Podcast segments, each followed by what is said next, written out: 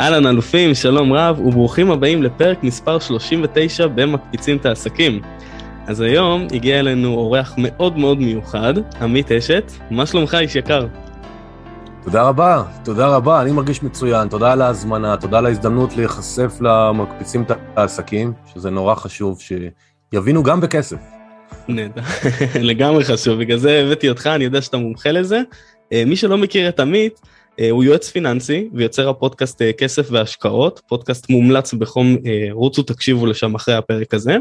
והזמנתי את עמית כדי שאנחנו נדבר על התנהלות כלכלית נכונה, נדבר על פנסיה, חסכונות, נעשה קצת סדר בכל הבלגן. אז עמית, לפני שאנחנו נצלול ככה לפרק, אני אשמח שתציג את עצמך ותספר איך הגעת בכלל לתחום הזה. אז נעים מאוד, אני כאמור עמית, אני בן 59, ואני כבר בגיל 16 התחלתי להשקיע בשוק ההון, אז כבר המון שנים כשעושים חשבון, ואחרי הצבא למדתי בטכניון, אני מהנדס כלכלה וניהול, תמיד עניין אותי עולם הכסף, עולם ההשקעות.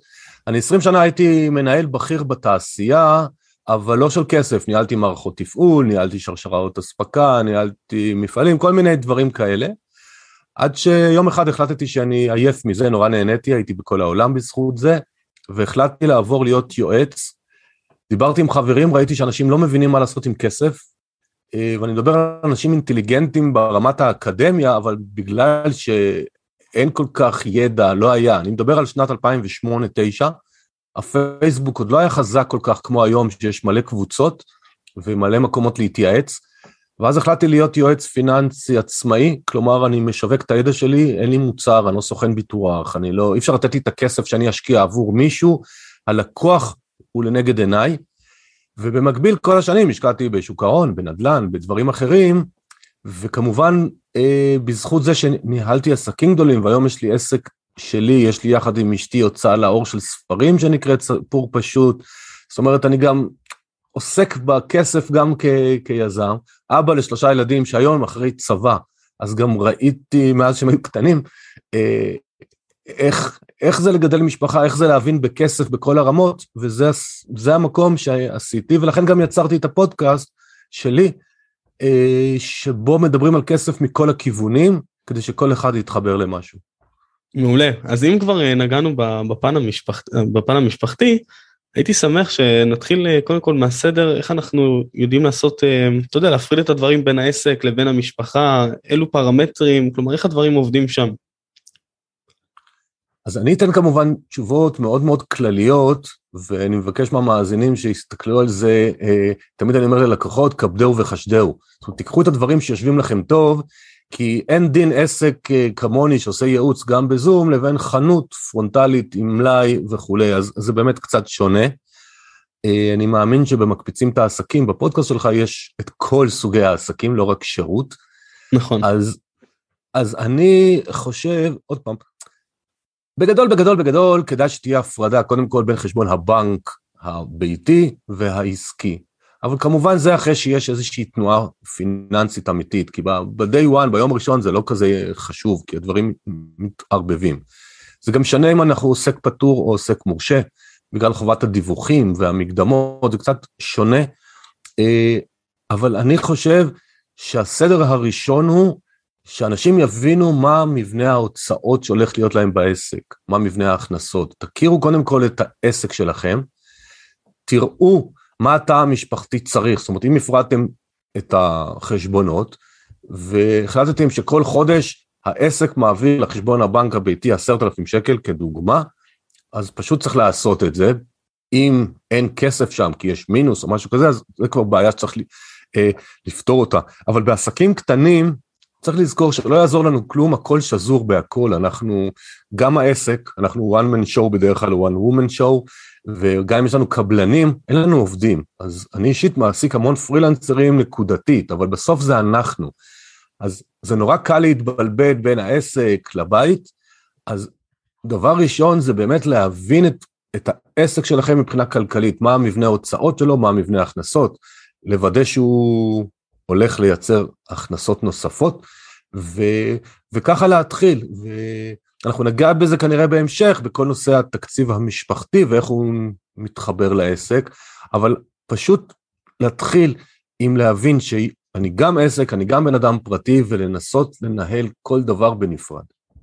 אוקיי, okay, אז קודם כל בעצם מנהלים כל דבר כמו שאמרת בנפרד, ואתה יודע, יש את הרגעים האלו שיש אה, ימים קשים לעסק, וכמו שאמרת, הוא במינוס.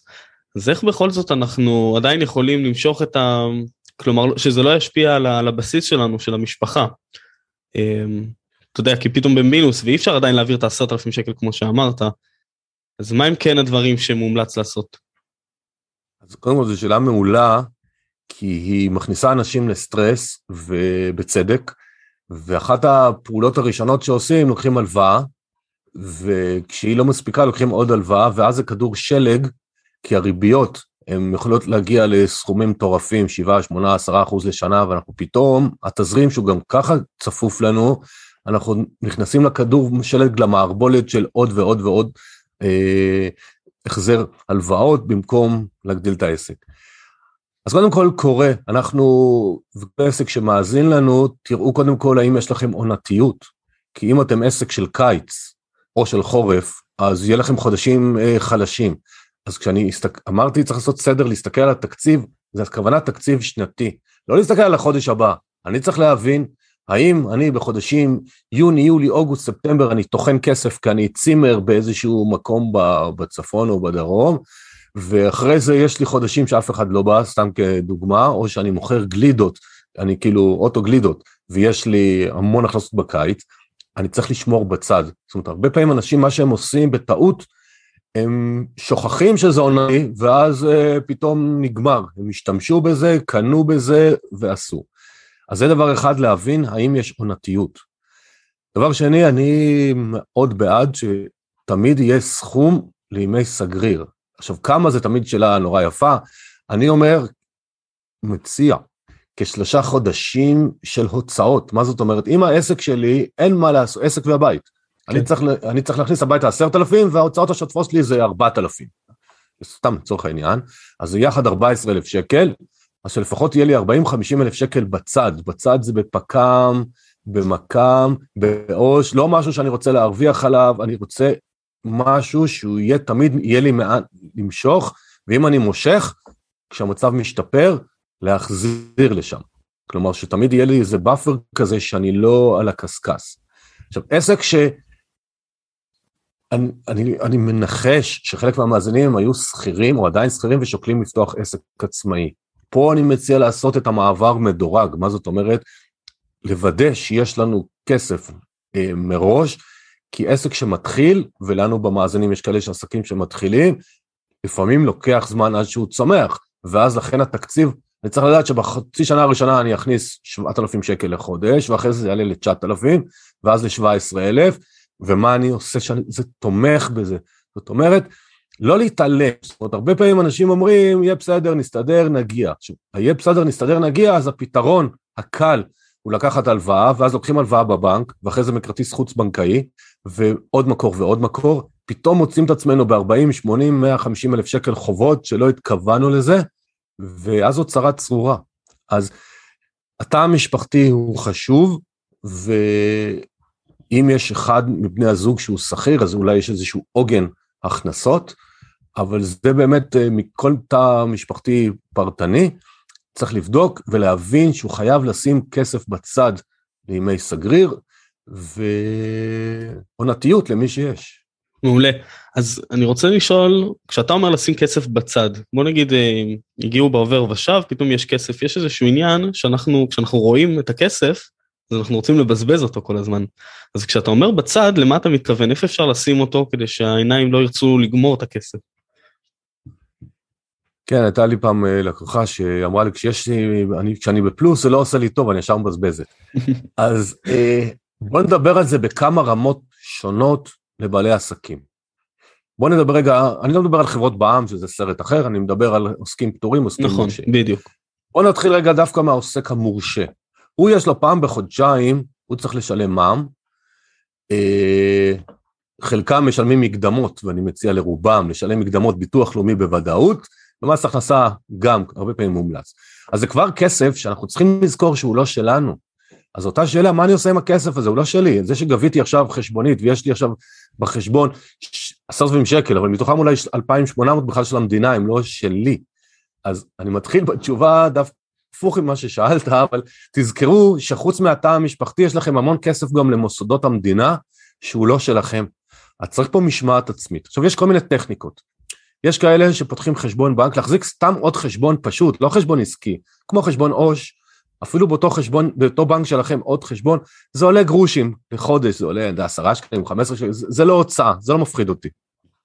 יש כאלה שפותחים חשבון, זורקים לשם בצד, כאילו את הכסף למוסדות ואת הכסף חירום, mm. ואז הם לא רואים אותו בחשבון יום יום, זאת אומרת הם צריכים אז הם נכנסים אליו ועושים העברה. יש כאלה שבוחרים אה, לקנות, לא סתם אמרתי מקודם, מקם, פקם, שלא נותן ריבית כלום, זה אולי שקל על מיליון שקל ניתן לכם בשנה, אבל אז לא רואים את זה בעיניים. לא רואים, אני עושה הפקדה למקם, פקם זה בבנק, אפשר לעשות, אה, ואז אני לא רואה את הכסף, אבל הוא שלי, הוא, נז, הוא נזיל ב-100%, הוא למשיכה מיידית, הוא גם לא תנודתי, זאת אומרת הוא לא ירוויח כסף, אבל הוא גם לא יפסיד. אז זה שני הטריקים הכי פשוטים, או מקם פקם, או עוד חשבון אליו זורקים את העודפים, פלוס כספי המוסדות הממשלתיים. שזה לאו דווקא לחיסכון, זה יותר למוסדות הממשלתיים אתה אומר, או שזה גם וגם? זה, והכס... זה והקרן חירום הזאת של שלושה חודשים כזאת, אם העסק משתבש, ושיהיה לי כסף לחיות. כי הילדים, יש לי שני ילדים בבית, ובסוף יש להם גן או בית ספר, אז, אז זה שלא הצלחתי לייצר הכנסה, אז הבית צריך להמשיך לתפקד. אז זה לכסף הזה, לא השקעות, השקעות זה סרט אחר. אוקיי, מעולה. זה הכסף חירום, אה, אה, קו חירום כזה ש... מעולה. אז אם אנחנו מדברים על השקעות, אני רוצה לשאול אותך טיפה ל- לעשות קצת סדר בקופות גמל, קרנות פנסיה, קרן השתלמות. מאיפה אנחנו מתחילים כאן? אז אני אתחיל במה שאני תמיד אוהב להתחיל איתו, שזה משולש ההכנסות בגיל המבוגר, לוקח אתכם 20, 30, 50 שנה קדימה לגיל הפרישה. יהיה לנו שכבה ראשונה של הפירמידה, אני תמיד מצייר את זה כפירמידה, ביטוח לאומי, קצבת הזקנה, שזה מגניב, כי כל אחד מקבל, ומקבלים את זה לכל החיים. הבעיה שהיום זה כ-4,500 שקל לזוג, אז זה סבבה, אבל זה לא מספיק כסף. השכבה השנייה זה החסכונות הפנסיונים, קרי קרנות פנסיה, ביטוחי מנהלים או קופות גמל, והשכבה השלישית זה ההון שאנחנו צוברים בעצמנו, זה קרנות השתלמות, השקעות הוניות, השקעות נדל"ן, כל אחד במה שהוא עוסק. אני מאוד בעד שכל שכבה תקבל את הטיפול הנאות והמתאים. אם נתחיל בשכבה של הפיתוחים הפנסיונים, והיום קרן פנסיה אה, זה המוצר המועדף על ידי רבים, היא נותנת לי שלושה פרמטרים, נותנת לי גם חיסכון לגיל המבוגר, היא גם נותנת לי אובדן כושר, ביטוח לאובדן כושר עבודה, אם אני לא אוכל לעבוד, שיהיה לי כסף, וזה גם אה, נותן כמו סוג של ביטוח חיים, זאת אומרת, אם אני אלך לעולמי, בטרם עת, הבן בת זוג יקבלו 60% מהשכר המבוטח לכל ימי חייהם. זאת אומרת, זה מבטיח לנו אה, כסף אם נהיה בחיים ארוכים, או ליורשים או למחלות. אז זה דבר שלדעתי חייבים לעשות, זה גם חוק בשנים האחרונות, בינינו לא כל כך עוקפים אותו, אבל אה, כל עצמאי גם חייב. אני רואה המון עצמאים שאומרים, התזרים שלנו דפוק, אין לנו כסף, אז נעשה פעם ש... אני אומר, זאת טעות, הייתי מתחיל עם 200, 300, 400 שקל לחודש, לא משנה כרגע כמה, כי הריבית דריבית פה ואפקט הזמן הוא דרמטי. בממד העליון יש לנו את קרן ההשתלמות, שזה מכשיר החיסכון הכי משתלם במדינת ישראל. למה? כי כל הרווחים פטורים ממס רווחי הון, שהמס הוא 25% על רווחי הון רגילים. נכון ששש שנים ראשונות זה לא ניתן למשוך את הכסף, אבל זה חיסכון משתלם, אני יכול לבחור איזה מסלול סיכוי, סיכון אני רוצה, והסכום המקסימלי לשנה לעוסק, ולא משנה אם אנחנו עוסקים פטורים, לא משנה אם אנחנו מורשים, לא משנה כמה הכנסות יש לנו, זה עד 18,900 שקלים. אז להרבה אנשים שיש להם עודף תזרימי אפילו לא גדול, אני אומר, תפקידו קצת בקרן הפנסיה ותעשו גם איזה הוראת קבע לקרן ההשתלמות, תתחילו לצבור כסף, תנו להון שלכם להתחיל לעבוד עבורכם, כי יש פה אפקט דרמטי. ככל שמתחילים צעירים יותר, ההון הוא גדל בסדרי גודל, במכפלות מטורפות. אז אם אני רק שואל שאלה לגבי ההוראת קבע שאתה אומר לקרן השתלמות, זה משהו מותר עד 18,000 שקלים שאפשר להפקיד בשנה, אתה אומר גם אם אין לכם את אם אני מחלק את זה ב... לחלק ל-12 זה יוצא לנו את ה...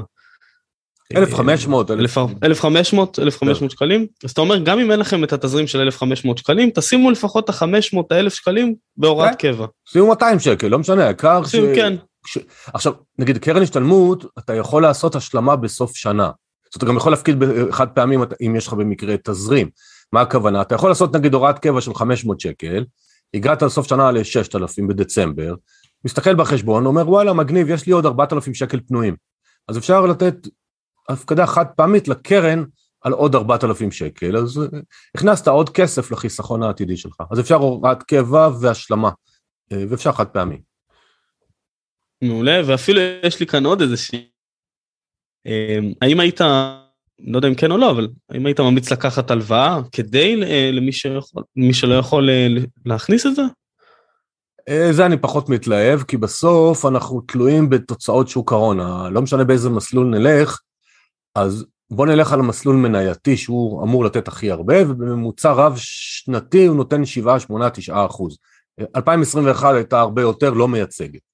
עכשיו השאלה מה הריבית שתשלם, אם אתה יודע להביא לי כסף בריבית אפס, כלומר מההורים, מהשכנים, ממישהו, סבבה, אבל אם אתה לוקח כן. כסף בריבית של 3-4 אחוז, ופתאום יש ירידה בשווקי ההון, אז אתה חייב להחזיר את זה, אז לא בטוח שזה משתלם, אני, זה אני פחות מתלהב. אוקיי, אוקיי, מעולה. אה, אז אוקיי, אז הבנו את העניין של הקרן ההשתלמות. דיברנו על הקופות, אה, על הקופות גמל, נכון? לפי המשולש? אה, כן, אבל קופות גמל, אני רוצה רגע לתת הערה באלף, יש קופות גמל ויש קופות גמל להשקעה. עכשיו, המילה להשקעה היא דרמטית, כי אם אני חוסך בקופת גמל, הכסף יהיה שלי רק בגיל הפנסיה. בקופת גמל להשקעה, אני יכול למשוך את הכסף מתי שאני רוצה. זאת אומרת, יש שם כל מיני עוד ניואנסים חוקיים כאלה ואחרים, לא ניכנס לזה לדעתי עכשיו, אבל לזכור שיש קופת גמל ויש קופת גמל להשקעה, הבדל דרמטי במהות החיסכון. אוקיי, okay, מעולה. מעולה. אני רוצה רגע לחזור איתך להתנהלות בבית אה, ועם העסק. אה, יש את העניין הזה של כרטיסי אשראי, אתה יודע, כל כך הרבה מקומות שאפשר להשיג כרטיסים, גם מהבנק, גם מקורות חוץ, אה, חוץ בנקאי, גם שופרסל, רמי לוי, הכל. איך עושים סדר בעניין הזה ואיך יודעים על מה לגהץ ומתי לגהץ, וכלומר, איך עוקבים אחרי זה? אמ, קודם כל יש המון פיתויים. כל הפרסומות שאנחנו רואים ביום, לא משנה איפה, זה הכל בא לפתות אותנו, להראות לנו כמה אנחנו דפוקים, כמה אנחנו לא בסדר, וכמה אם נקנה, אז נהיה מושלמים. אז, אז פה צריך עוד פעם המון המון משמעת עצמית. אה, אני בעד שיהיה למי שיש לו חשבון עסקי, שיהיה לו כרטיס אחד לעסק, כרטיס אחד לבית, ולבן בת זוג גם לעסק ולבית, ואם זה שכיר, שכירה, זה מספיק כאילו כרטיס אחד. מי שהעסק שלו יותר גדול והוא נמצא בשני בנקים, אז כמובן אה, אחד בכל בנק. אה, יש יתרון משלב מסוים שיש לך אה, חשבון בשני בנקים, פשוט שאף אחד לא יתפוס אותך ברגע שאתה צריך אותו ויחנוק אותך. אז אני אישית יש לי נגיד בשני בנקים, ויש דברים נכנסים לפה, דברים נכנסים לפה, כל דבר יש קצת פעילות, וכל אחד יודע שיש לי עוד בנק שכאילו לא, לא, אף אחד, אני לא פראייר של אף אחד. עכשיו, כן, זה, זה מה שנקרא קללת האחד, אבל השאלה שלי, באיזה שלב באמת צריך שני בנקים? האם עוסק פטור או עוסק מורשה צריכים את השני אה, בנקים, או ש... זה תלוי, אה, עוד פעם, סוג העסק, אם צריך אשראי, לא צריך אשראי, אה, מה גודל המחזור. ב-day one לא צריך, אבל אם אתם גם נכנסים להשקעות, אתם צריכים הלוואות להשקעות לצורך העניין, גם לא רק לעסק, יש לזה ערך. כי אז תקבלו כן. ריביות יותר טובות, כי שאלת למשל על ריביות. אם אני בבנק שהוא יודע שאני אצלו. אז הוא יכול לתת לי ריבית, אה, גם כזה אשראי הרבה יותר גבוהה אם הוא יודע שיש לי אלטרנטיבות. כי בסוף זה, עוד פעם, זה אלטרנטיבות. אז אני אישית קודם כל בעד אה, לצמצם את הכמות, למרות שזה מפתה, כי עכשיו בקנייה הזאת אני אקבל 75 שקלים הנחה, אבל אז אני בעתיד כנראה אקנה יותר ממה שאני צריך. דבר שני, לגבי אשראי מזומן. אז נתחיל בדוגמה שהרבה אנשים אוהבים לתת, מזון אין טעם לעשות אה, בתשלומים למשל, למה? כי אני כל שבוע לצורך העניין קונה, אז בסוף, בחודש, בכרטיס האשראי יבוא לי תמיד קנייה של חודש, אז אין טעם לחלק לתשלומים, זה לא, זה לא עוזר, כי, כי זה נגבר פעם בחודש, כרטיסי אשראי. לגבי מזומן, אז קודם כל המדינה היום מאוד החמירה את האפשרויות להשתמש במזומן, אבל אה, יש מקומות שהרבה יותר נוח לתת הוראת קבע, נגיד, אם זה מוסדות, חברת חשמל, מים, אה, אני יודע, אה, כרטיסי אה, סלולר, ואין היום הרבה אפשרויות להשתמש במזומן. עכשיו, לגבי הקניות השוטפות, משפחה שמרגישה שהיא מוציאה יותר ממה שהיא יכולה להרשות לעצמה, אז בהחלט שיטת המעטפות זה הגיוני, נגיד להוציא, סתם אני אומר, אלף שקל לשבוע מזומן, עם זה אנחנו הולכים לחיות באוכל או מה שאנחנו צריכים לילדים, נגמר, מחכים לשבוע הבא. אז זאת שיטה, אבל האשראי הוא נורא נורא מסוכן, כי זה מרגיש לנו שאנחנו לא, זה לא עולה לנו, בטח אם יש ילדים, שיש פיתויים, כי הילדים לוחצים, הולכים איתם ואנחנו גם זה וגם זה וגם זה וגם זה, אז אני חוזר למשמעת עצמית, אני חוזר לזה שאתם חייבים לשלוט בכסף שלכם ולהבין מה התקציב שלכם, להבין איפה אתם חיים כתא משפחתי וכעסק, ואז לראות איפה המצ'ינג. אוקיי, okay. ומבחינת התקציב, טוב, כל משפחה כמובן לגופה, לפי כמות ההכנסות שהיא מכניסה, אה, בונים את, בונים את התקציב שלה. כן, אבל יש פה איזושהי, למשל... יש איזושהי נוסחה או שזה... לא יודע אם נוסחה, אבל יש משהו שהוא מאוד חשוב לדעתי. כל תא משפחתי צריך להבין עד השקל האחרון איפה הכסף שלו יוצא. נכנס זה בדרך כלל, נגיד, אה, נגיד שני עסקים, נגיד שני בני זוג, כל אחד העסק שלו, אולי קצבת ילדים של ביטוח לאומי, אולי יש איזה דירה להשקעה, אז יש עוד איזושהי הכנסה. אז זה נורא קל, יש ארבע, חמש, שש שורות בשורות ההכנסה, קל לעקוב אחרי זה. הוצאות יש המון, המון סעיפונים כאלה, אה, ועד בית וארנונה ומיסים וחשמל וגז, ו- ו- ו- ואם יש ילדים, חינוך ובילויים והפרשות פנסיוניות וכולי. אני טוען שכל אחד חייב פעם בשנה לפחות לעשות את כל מבנה ההוצאות הממוצע החודשי. עכשיו, למה זה חשוב לי ממוצע חודשי? לפעמים באים אליי אנשים, אומרים לי, עשינו ויצא לנו ככה. אני מסתכל ברפרוף, ואני ישר רואה שזה לא הגיוני. למשל, נגיד שביטוח רכב אני משלם בארבעה תשלומים.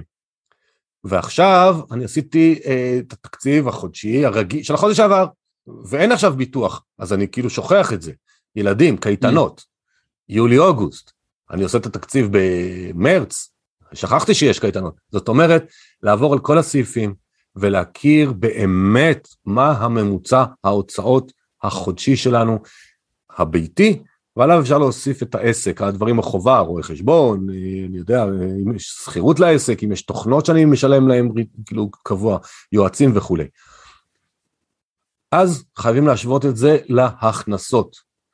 בתקווה שזה קטן מההכנסות, אז כבר אנחנו מחייכים. אבל בוא נניח שחס וחלילה זה, זה, לא, זה גדול, ההוצאות מההכנסות, אז חייבים להתחיל לעשות סדר. קודם כל להבין איזה הוצאות אפשר לחתוך, אבל אני אישית מאוד מאוד מאוד מאמין בהגדלת הכנסות ופחות בצמצום הוצאות, כי הצמצום הוא בסוף סופי. בסוף צריך לגור איפשהו, לאכול משהו, לעשות דברים, אז אפשר לצמצם שטויות, זה בוודאי, אבל להתמקד אז בהגדלת ההכנסות, להבין איזה מוצרים אולי אני יכול להכניס לעסק, מתי העליתי מחיר פעם אחרונה, אם אני שכיר או שכירה, מתי ביקשתי העלאת שכר בפעם האחרונה, יכול להיות שלא נעים לי ואני מחכה שייתנו לי, אז לא ייתנו לכם. אולי נוח לי בעבודה, אבל המחיר שוק שלי הוא הרבה יותר גבוה, בייחוד היום, שיש המון מקצוע, יש ביקוש לעובדים.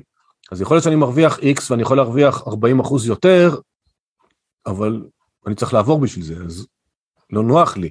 אז בסוף, אה, לא נוח לי רגשי, לא, לא ענייני, מבחינת כסף.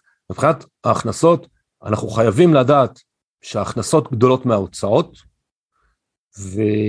ואז הרבה יותר קל לי להבין כמה אני יכול להפריש לקרן השתלמות, כמה לפנסיה, כמה להשקעות אחרות, אבל זה הבסיס להכל, אני חייב לדעת כל שקל. עכשיו, אני מאלה שאומר, לא לעשות את זה כל שבוע, לא כל חודש, אני רוצה שאנשים יאהבו כסף, לא ישנאו כסף. אז אם מישהו יעשה את זה עכשיו כל שבוע, הוא פשוט ישנא את זה, זה יעצבן אותו. אז פעם בשנה בוודאות, ואז פעם ברבעון או חצי שנה, זה תלוי כמה העסק גדל, משתנה, האם יש עוד ילדים, אם רוצים לעבור דירה, ופתאום יש משכנתה, או נגמרת משכנתה, זאת אומרת, יש פה אה, עוד הוצאות או הכנסות שנכנסות בחשבון, אבל המסר בתכלס, תכירו את מבנה ההכנסות וההוצאות שלכם, כי זה הבסיס גם לעסק, אבל גם לבית. וואי, מעולה, מעולה. אז דיברנו הרבה על בעצם על, על ייעול של הוצאות והכנסות ואיך אנחנו עושים סדר בכל העניין של קופות גמל וקרנות פנסיה וקרן השתלמות ונגעת כאן במשהו אמ, שאנחנו רוצים לדעת איך להגדיל את ההכנסות ולא כל הזמן רק לחסוך בהוצאות. ואני רוצה לשאול אותך עמית עם כל מרוץ השנים אילו טיפים אתה יכול לתת לאנשים שהם יתחילו לאהוב יותר כסף שהם יתחילו למשוך יותר כסף לחייהם מניסיונך. ניסיוני ומניסיון של מאות uh, משפחות שכבר ליוויתי. אז um, תראו, אני טוען שבעולם הכסף יש ארבעה שלבים שכל אחד עובד בהם ונמצא בהם ומתפתחים כל הזמן. וגם אתה מתעסק גם עם mindset לפעמים, שלא משנה באיזה תחום. התחום הראשון זה mindset. של תודעה, של שפע, אני מוכן להיות עם עוד כסף. אני, הסיפורים האלה שהם הרבה נכסים, הרבה דאגה, זה לא נכון. הסיפור הזה שכסף לא גדל על העצים, זה לא נכון. הסיפור הזה שצריך לעבוד קשה בשביל להרוויח כסף, הם לא נכונים וכולי. כל אחד יש לו סיפורים בראש. אנחנו צריכים להתחיל לעבוד על זה, על עצמנו, שאנחנו רוצים לצמוח כלכלית. השלב השני, זה אנחנו צריכים להגדיל את ההכנסות, תכף אני אחזור לנקודה הזאת. השלב השלישי בעולם הכסף, אני צריך לנהל את הכסף שלי, כמו שאמרנו, קודם כל תקציב, תזרים, מה קורה איתי? דבר שני, כמה דמי ניהול אני משמש, באיזה מסלול השקעות אני נמצא, אה, איפה הכסף שלי נמצא, יש לי עודף, אין לי עודף, מה אני עושה איתו, זה ניהול הכסף. בשלב הרביעי זה השקעות. יש לי עודפים, כלומר ה mindset שלי נפתח לשפע, יצרתי עוד הכנסות, אני מנהל את הכסף שלי בתבונה, נשאר לי כסף פנוי, אני מתחיל להשקיע אותו. עכשיו זה גלגל אינסופי. למה זה אינסופי? כי היום אני אתן דוגמה נגיד מעצמי, שאני פעם ראשונה נכנסתי לעולם האינטרנט ובאפיליאציה של תוכניות שותפים, והרווחתי איזה 100 שקל ממשהו. זה נראה לי יותר משמח ממשכורות של עשרות אלפי שקלים שקיבלתי כשכיר, כי אמרתי, וואלה, הדבר הזה עובד, ה mindset שלי נפתח. ואז אחרי כמה שבועות שעיכלתי את זה, אמרתי, רגע, אם זה במאה, אז למה לא באלפיים שקל לחודש? בואו נעשה עכשיו מהלכים שזה גם יהיה אלפיים. ועשיתי וכך זה, אני אומר, זה כל הזמן משתנה. עכשיו, הכנסות, אז אני מתחיל בזה עוד פעם שאני רוצה לגדול, ואז אני צריך לחשוב על כל מיני רעיונות. יש היום המון המון שהם גם וגם, מה זאת אומרת? גם שכיר, וגם עצמאי, עוסק פטור, עוסק מורשה, בתחביב שלו, נגיד שאני עובד בהייטק, אני צריך כסף, אבל התחביב שלי זה לבשל, זה לצייר, זה להדריך אה, טי צ'י, לא יודע, כל אחד. אז זה עוד ערוץ הכנסה, ללמד שפות. היום העולם נפתח לזום, זאת אומרת, אם, יש, אם אני יודע סינית, ואני מגלה שאנשים רוצים לדעת סינית, אני אעשה בזום שיעורים פרטיים, ארבעה אנשים לשיעור, פעם בשבוע, מכל אחד ישלם 100 שקל, זה 400 שקל לשבוע, לחודש זה עוד 1,600 שקל הכנסה, לא עבודה קשה מדי, וזה המון כסף. זה דוגמאות פרוזאיות, אני בכוונה נותן, אבל כל אחד ביצירתיות בתחום שהוא חושק בו.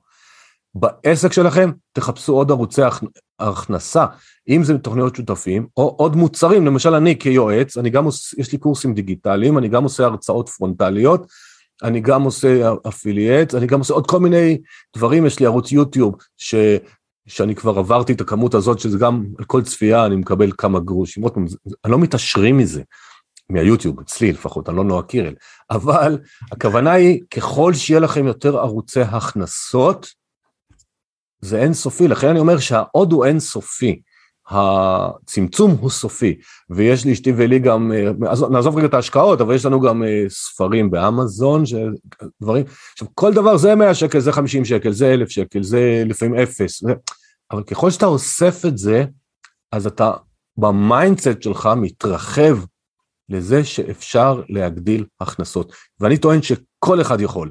ואם מישהו אומר לי אני לא יכול, הוא יישב איתי אחד על אחד רבע שעה ואני אוכיח לו שהוא יכול להיות דוגי ווקר, ואנשים אומרים דוגי ווקר, לפעמים מסתכלים על זה, איזה מפגר זה, מה הוא עושה את זה, והאנשים האלה מרוויחים הכי הרבה כסף, כי תעשו חשבון עם עשרה כלבים, שני סיבובים ביום, כל אחד משלם לו 50 שקל, הוא עושה אלפי שקלים מפעמיים ביום לטייל עם כמה כלבים, והוא עושה את מה שהוא אוהב, ושאר היום הוא פנוי. אז יש המון המון המון אפשרויות. גם בהגדלת הכנסות אני מחלק את זה, יש הכנסות תלויות זמן, יש הכנסות לא תלויות זמן, כלומר תלוי זמן זה אני עושה ייעוץ, אני נמצא בחנות, אני לא יודע, אני, אז אני תלוי זמן. הכנסות לא תלויות זמן זה קורס דיגיטלי, זה להיות אפילייט של מישהו, השקעות כמובן, אז, אז כל אחד צריך למצוא לעצמו בסוף מה מדבר אליו, מה התשוקה שלו, וזה לא מגיע בן לילה, זאת אומרת מי שפה חושב שעושים, אני החלטתי וזה קורה, לא, לקח המון שנים עד שזה מתפתח. כל שנה אני מנסה לפתח עוד ערוץ או שניים, אחד רק, לא מלא, לפעמים מצליח יותר, לפעמים מצליח פחות, אבל אה, זה תהליך, אבל כשאתה ב mindset שלך אומר, וואלה, זה מה שאני רוצה, זה יצליח. איזה מדהים. נהדר, נהדר, עמית, איזה כיף. תודה רבה על כל הערך שנתת כאן, אני בטוח שאנשים כבר אה, מתחיל לעשות להם סדר. אה, איפה ניתן למצוא אותך ואיזה שירותים אתה נותן? אז אפשר למצוא אותי הכי קל, זה באתר שלי אה, שהוא 2 invest, מילה אחת כאילו to invest, 2invest.co.il, שם יש הפניות גם לפודקאסט שלי, שיש למעלה מ-80 פרקים באוויר, יש לערוץ יוטיוב שלי עם עשרות אה, סרטונים, הדרכות, בלוג, המוצרים שלי, יש הכל. שירותים שאני נותן, בגדול אני עושה ייעוצים לאנשים שמתלבטים בצמתים של השקעות. אה, בצמיחה כלכלית, חופש כלכלי, אני נמצא שם, אני לא מתעסק אה, בייעוצים של כלכלת משפחה או איזון מינוס, אני חושב שיש כאלה שעושים את זה טוב ממני. אה, ויש לי קורסים דיגיטליים, יש לי הרצאות, כל מיני פרונטליות, ועדי עובדים, בבתים, כל מיני דברים, כל עולם הכסף וההשקעות. נהדר, תודה, תודה רבה עמית. חברים, תרוצו להקשיב לפודקאסט אה, כסף והשקעות וכנסו לאתר. אה, עמית אה, שקר, כמו שאתם שומעים, הוא יודע על מה הוא מדבר והוא walk the talk, שזה הכי חשוב. ותודה רבה לכם שהאזנתם לפרק הזה. תודה לך, תודה עמית. אותי, תודה רבה.